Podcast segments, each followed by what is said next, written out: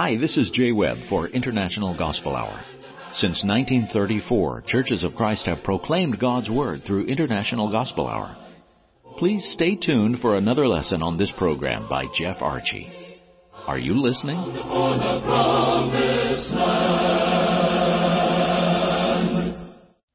Thank you very much, Jay Webb, and welcome everyone. It is good to have you with us here on Are You Listening of the International Gospel Hour. You know, dear friends, amidst all the troubles, dissensions, and division in the world, are we not thankful for one source that grants us help with our troubles, clears away the dark clouds of dissension, and can break down divisions and parties toward a clearer day? Let's refer to that one source in just a moment. First of all, we'd like to ask, do you have any questions you would like to hear discussed here on the International Gospel Hour?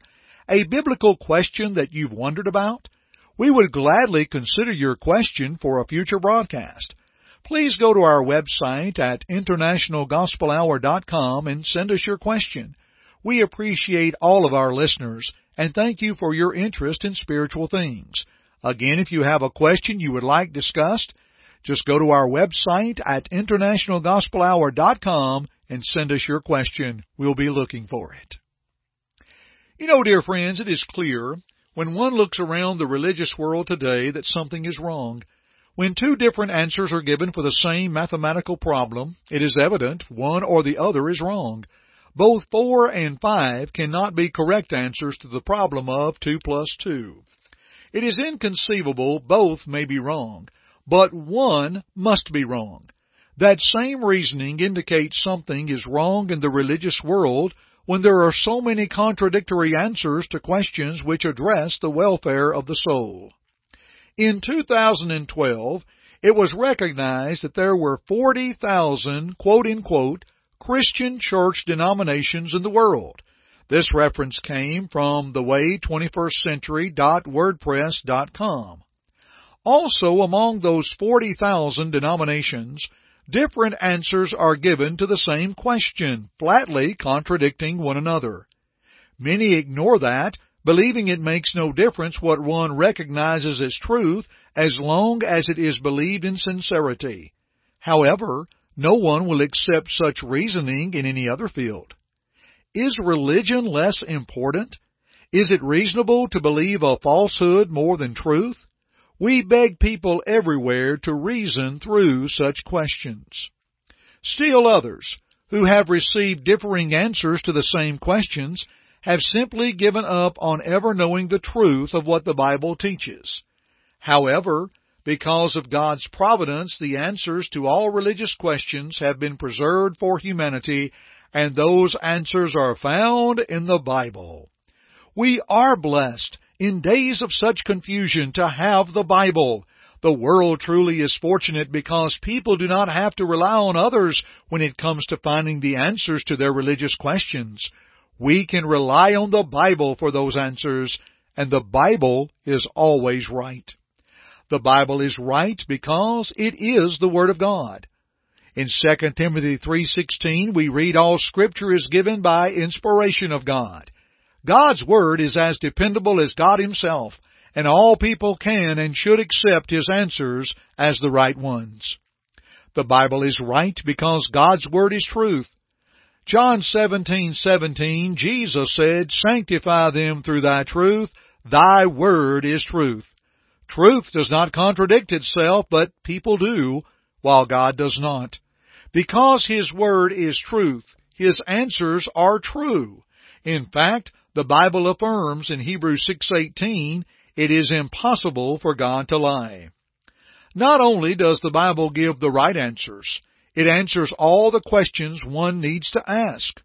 The apostle Paul confirmed in 2 Timothy 3 beginning with verse 16, all scripture is given by inspiration of God and is profitable for doctrine, for reproof, for correction, for instruction in righteousness, that the man of God may be perfect, thoroughly furnished unto all good works. The great need today is for more people to take their Bibles in hand and let God give them the right answers. Have you considered the Bible is right about the question of salvation? Many answers are given in response to questions about salvation. Some say one only needs to believe. Others teach to pray to Jesus and He will save you. Others suggest you are already saved or lost and there is nothing you can do to affect that. Dear friends, somebody is wrong, but the Bible is right. There is something one can do to affect his or her salvation. To those who were condemned for crucifying the Lord, Peter said in Acts 2 and verse 40, Save yourselves from this untoward generation. He said that because every person has a part and responsibility in God's plan of salvation. His plan of salvation has a part where the believer is responsible, that is faith through obedience. And there is God's part, which is unmerited favor or grace. God devised his eternal plan according to Ephesians 3:11, and Christ fulfilled it by giving his life's blood for the sins of the world. Matthew 26:28 and Acts 20 verse 28. The Holy Spirit revealed the gospel plan of salvation which is recorded in the New Testament. That is heaven's part. If individuals had no part, there would be no need for concern, because heaven's part has been fulfilled. However, if one is lost, the charge cannot be laid at heaven's gate, because people do have a responsibility in their salvation, and that responsibility is to humbly submit self in obedience to God as it is revealed in the New Testament. In the search for answers concerning salvation, the Bible has demanded four essential things on the part of the individual. Number one, faith is essential to salvation. Jesus made faith a positive requirement when he gave the Great Commission saying, He that believeth and is baptized shall be saved, but he that believeth not shall be damned. Mark 16:16. Again we read, But without faith it is impossible to please him. For he that cometh to God must believe that he is, and that he is a rewarder of them that diligently seek him. Hebrews 11:6. Those and other passages clearly teach one cannot be saved without believing in Christ as the Son of God and Savior of the world. In addition, there are other important questions which must be answered concerning faith. How is faith obtained? Some teach faith is received by praying. Others say faith is received by miraculous power when one is converted. But the Bible affirms, so then faith cometh by hearing, and hearing by the word of God, Romans 10:17. One must hear what God has to say if he or she is going to have faith which demands the necessity of studying, teaching, and preaching the Bible. Another question is, does faith only save the individual?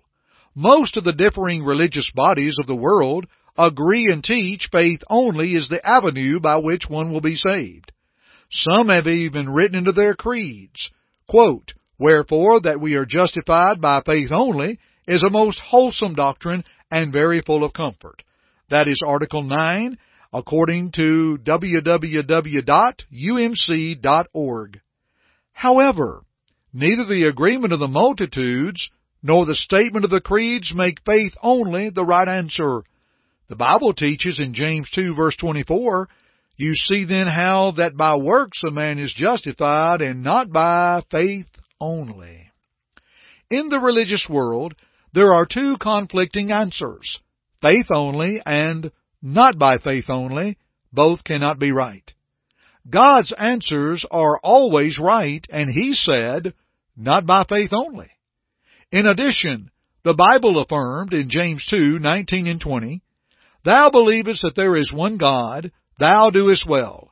The devils also believe and tremble. But wilt thou know, O vain man, that faith without works is dead? Those passages do not teach faith is not necessary, but they do teach faith only is in opposition to its teachings. It is paramount for those who seek Jesus to understand faith alone has never and will never save anyone. Hebrews 11. Number two, repentance is essential to salvation. Jesus said in Luke 13:3, I tell you nay, but except ye repent, ye shall all likewise perish. Just before Jesus ascended into heaven, he told the apostles that repentance and remission of sins should be preached in his name among all nations, beginning at Jerusalem. And on the day of Pentecost, Peter honored that command when he taught from Acts 2 verse 38, Repent and be baptized every one of you in the name of Jesus Christ for the remission of sins. It is evident one must not only believe, but he or she must also repent. Number three, confession is essential to salvation. Jesus said in Matthew 10, beginning with verse 32, Whosoever therefore shall confess me before men, him will I confess also before my Father which is in heaven. But whosoever shall deny me before men, him will I also deny before my Father which is in heaven. It is possible for one to believe in Christ, yet fail to confess Him. For John said in John 12 and verse 42, Nevertheless, among the chief rulers also many believed on Him, but because of the Pharisees they did not confess Him, lest they should be put out of the synagogue. God has made it clear, salvation requires more than belief, and the believer must also repent and confess his faith in Christ as the Son of God. Because Paul demanded, Romans 10, 9 and 10, that if thou shalt confess with thy mouth the Lord Jesus, and shalt believe in thine heart that God hath raised him from the dead, thou shalt be saved. For with the heart man believeth unto righteousness, and with the mouth confession is made unto salvation. The different religions in the world require different types of confessions from their adherents. Some require a confession of sins to be made in the ear of a priest, while others require a confession of sinlessness by asking, Do you believe that God, for Christ's sake, has pardoned your sins? Such confessions are without Bible authority. The Bible confession is a simple confession of faith in Christ as the Son of God, and it was upon that confession Philip baptized the eunuch. After hearing the gospel, the eunuch asked in Acts 8 beginning with verse 36, See, here is water. What doth hinder me to be baptized? Philip answered, If you believe with all your heart, you may. And the eunuch stated, I believe that Jesus Christ is the Son of God. Number four, baptism is essential to salvation. With one voice, all who advocate the doctrine of faith only, in opposition to the Bible doctrine of not by faith only, say baptism is not essential. Why anyone would make a commandment of the Lord non-essential is difficult to understand. But if one can be saved without being baptized, then baptism is certainly not essential. The question then must be asked, what does the Bible say? When he gave the Great Commission, Jesus said, He that believeth and is baptized shall be saved, but he that believeth not shall be damned. Mark 16:16. Who is the he who shall be saved? Jesus said it is he who believeth and is baptized. It is not belief minus baptism, but belief plus baptism. Peter stated, in the plainest language, baptism is for the remission of sins. In Acts 2.38, repent and be baptized every one of you in the name of Jesus Christ for the remission of sins. Ananias told Saul in Acts 22:16, "And now why tarriest thou? Arise and be baptized and wash away thy sins, calling on the name of the Lord." Many people today refuse to baptize for the remission of sins. Did Peter teach error on the day of Pentecost? Dear friends, did Ananias mislead Saul? One must not usurp the throne of God by not giving the same instructions those inspired men gave, and it is clear. Faith, repentance, confession, and baptism are all essential to salvation, and one is just as essential as the others. Let us now consider salvation in Christ. Let's ask number one, how does one get into Christ? The four essentials to salvation are the four necessary steps which place the lost in Christ. Faith, Repentance and confession are progressive and necessary steps, but those alone leave the sinner outside of Christ. The Bible teaches baptism is the final step into Christ, and Paul confirmed in Galatians 3:27, "For as many of you as have been baptized into Christ have put on Christ." He also told those who were in Rome, Romans 6 and verse 3, Know ye not that so many of us as were baptized into Jesus Christ were baptized into his death? When one is baptized into Christ, he or she enters a sacred relationship which demands a newness of life. That is why Paul said in Romans 6 4, Therefore we are buried with him by baptism into death, that like as Christ was raised up from the dead by the glory of the Father, even so we also should walk in newness of life. Number two, what does it mean to be in Christ? We may see the importance of being in Christ when we consider what being in Christ means. In Christ, we have all spiritual blessings. Paul said in Ephesians 1 3, Blessed be the God and Father of our Lord Jesus Christ, who hath blessed us with all spiritual blessings in heavenly places in Christ. In 2 Corinthians 5:17, we're taught that in Christ we are new creatures. Therefore, if any man be in Christ, he is a new creature. Old things are passed away, behold, all things are become new. In Christ we have redemption. Colossians 1:14 says, "In whom we have redemption through his blood, even the forgiveness of sins." In Christ we are reconciled to God. 2 Corinthians 5:19 says, "To wit that God was in Christ, reconciling the world unto himself, not imputing their trespasses unto them, and hath committed unto us the word of reconciliation." For what more could one ask than all those blessings? Remember, the Bible teaches baptism places one into Christ. Dear friends, one of the best ways to learn what to do in order to be saved is to consider the God-given examples in the book of Acts. Just before his ascension into heaven, Jesus gave the Great Commission. And he said unto them in Mark 16:15 and 16, Go ye into all the world and preach the gospel to every creature. He that believeth and is baptized shall be saved, but he that believeth not shall be damned. The book of Acts is an inspired account of the apostles carrying out that commission.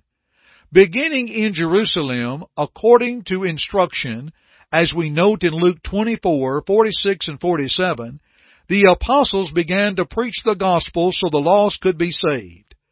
God has seen fit to supply the reader with several examples of the plan of salvation in operation, and by examining those cases of conversion, the reader can learn what the believer did to be saved. Dear friends, may we ask at this point, have we piqued your interest on these things that have been said today? Would you like to examine these cases of conversion that we've just mentioned so that you may know what to do to be saved? Do you question your salvation? Have we presented biblical truths today that prompt you to study further? We'd like to send you absolutely free a complete script of this broadcast. We will send it in simple tract form and it is titled, Something is Wrong, but the Bible is Right. All you need to do is call us toll free at 1-855-IGH-6988. That's 1-855-IGH-6988 and leave us your name and address and say, please send me the track. That's it. Again, 1-855-444-6988 and leave us your name and address and simply say, please send me the tract. You may also go to our website at internationalgospelhour.com and leave us your name and address and simply put, mail me the tract. That's all. It's absolutely free. Fits right into your pocket, makes it very easy to carry and read at your convenience. And now, let's return back to our study concerning something is wrong, but the Bible is right. Through investigation, one will see preaching the gospel preceded each case of conversion, because hearing the gospel is what produces faith, Romans 10:17.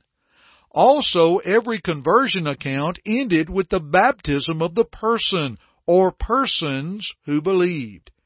It is not specifically stated in each account the person believed, repented, and confessed, but we know the inspired apostles would not baptize one who did not believe, who refused to repent, or who would not confess Christ. The fact in Acts 10 verse 34 that God is no respecter of persons assures one can be saved by following the same plan followed by those in the first century.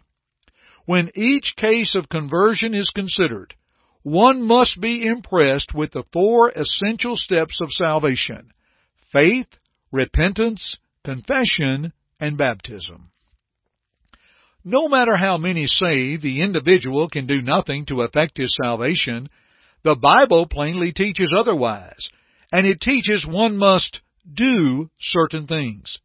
Jesus said in Matthew 7:21, "Not everyone that saith unto me, Lord, Lord, shall enter the kingdom of heaven, but he that doeth the will of my Father which is in heaven." The apostle John affirmed in Revelation 22:14, "Blessed are they that do his commandments, that they may have right to the tree of life and may enter in through the gates into the city. Through obedience to God's commandments, one is made free from his sins and not before. Paul told those in Rome in Romans 6, 17 and 18, But God be thanked that you were the servants of sin, but you have obeyed from the heart that form of doctrine which was delivered you.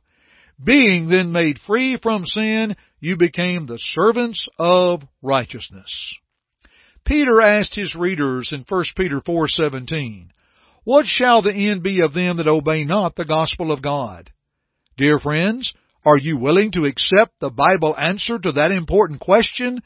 Then hear it. 2 Thessalonians 1, 7 through 9 says, the Lord Jesus shall be revealed from heaven with his mighty angels in flaming fire taking vengeance on them that know not God and that obey not the gospel of our Lord Jesus Christ, who shall be punished with everlasting destruction from the presence of the Lord and from the glory of his power. God will not save anyone in disobedience, and Christ is the author of eternal salvation unto all them that obey him. Dear friends, if you understand what you must do in order to be saved, you do it at once.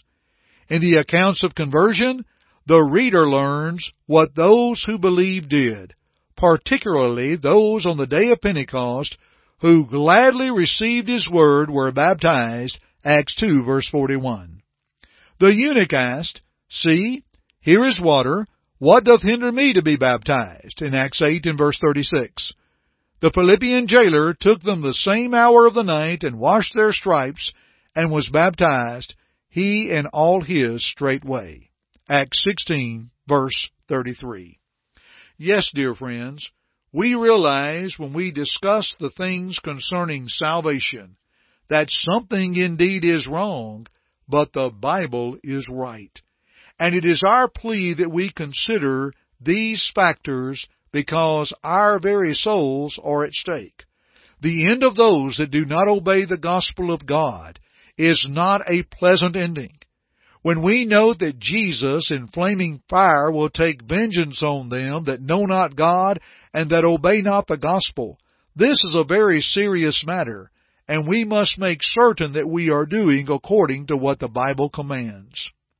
Therefore, dear friends, we once again make this appeal to you. Have we piqued your interest on these things that have been said today? And would you like to examine these cases of conversion a little bit more in depth so that you may know what to do to be saved? Dear friends, do you question your salvation?